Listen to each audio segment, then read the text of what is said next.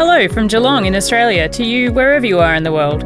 My name's Kat and I work at the Institute of Positive Education at Geelong Grammar School. Today's focus is on the strength called appreciation of beauty and excellence. We might also call it wonder, elevation, or simply awe. Someone who uses their strength of awe feels uplifted, inspired, and energized by things in the world around them. And of course, this is subjective. Beauty is in the eye of the beholder. It's really about the psychological and emotional state of feeling and recognizing perceived excellence, not the thing of excellence or beauty itself. This means that this feeling might arise from such varied things as a great meal, or watching a game of football, or a wonderful sunset, a song or a movie, an impassioned speech, or even just neatly folded laundry. It's not the value of the thing, but the appreciation and recognition which is significant. And it's this recognition of excellence, this feeling of awe, which is a human strength because it enables a sort of self transcendence. It allows us to connect with the beauty of the world. Theatre, art, movies, songs, and so on, they're particularly good at allowing us to use the strength of awe because when they're done well, they deliberately prompt us to feel an emotion like fear or love, sadness, shame, joy, relief. This allows us a momentary opportunity for self transcendence. There's a strong connection here with organised religions, where many elements of religious ritual are essentially awe amplification devices, reflecting on great works or celebrating the unusual goodness, coming together as a community for a larger purpose. These all build our appreciation of beauty and excellence and can prompt in people a feeling of wonder and awe. This transcendence allows us to become absorbed by something other than our own internal dialogue.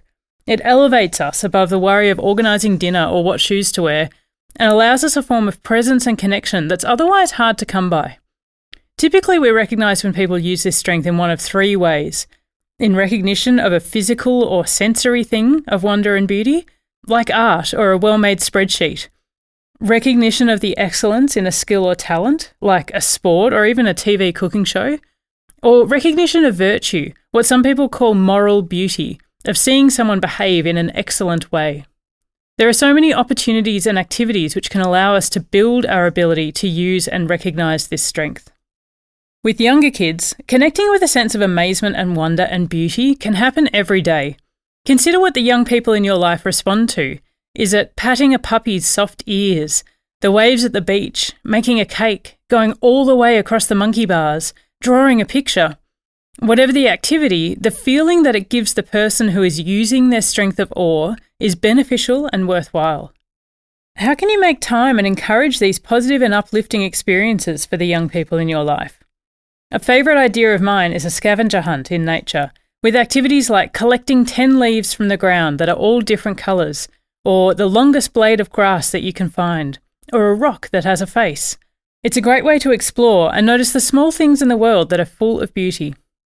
With teenagers, we sometimes need to create permission for that innocence and wonder of small children to come back again.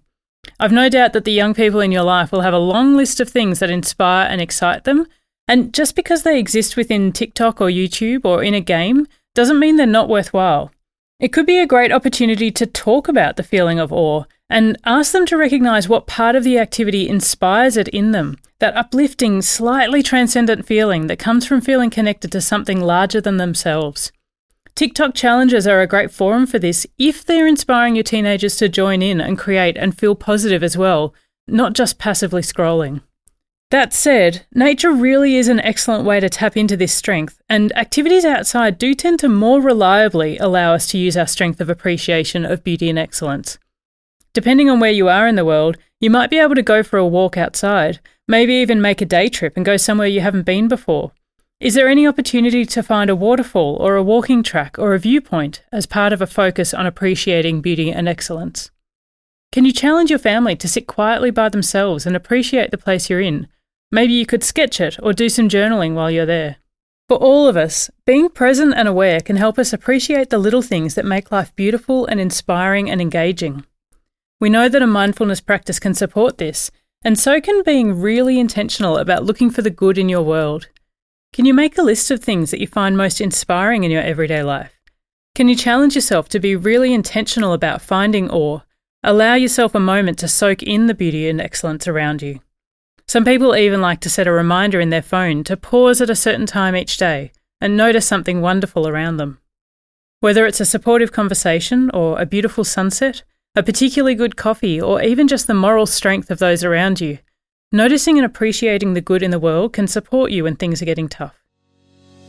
I hope these ideas about appreciation of beauty and excellence have been helpful and maybe sparked some inspiration for how we can support the people around us and ourselves with a focus on awe as we go through the day. Please do subscribe and review and share this podcast so other people can find it too.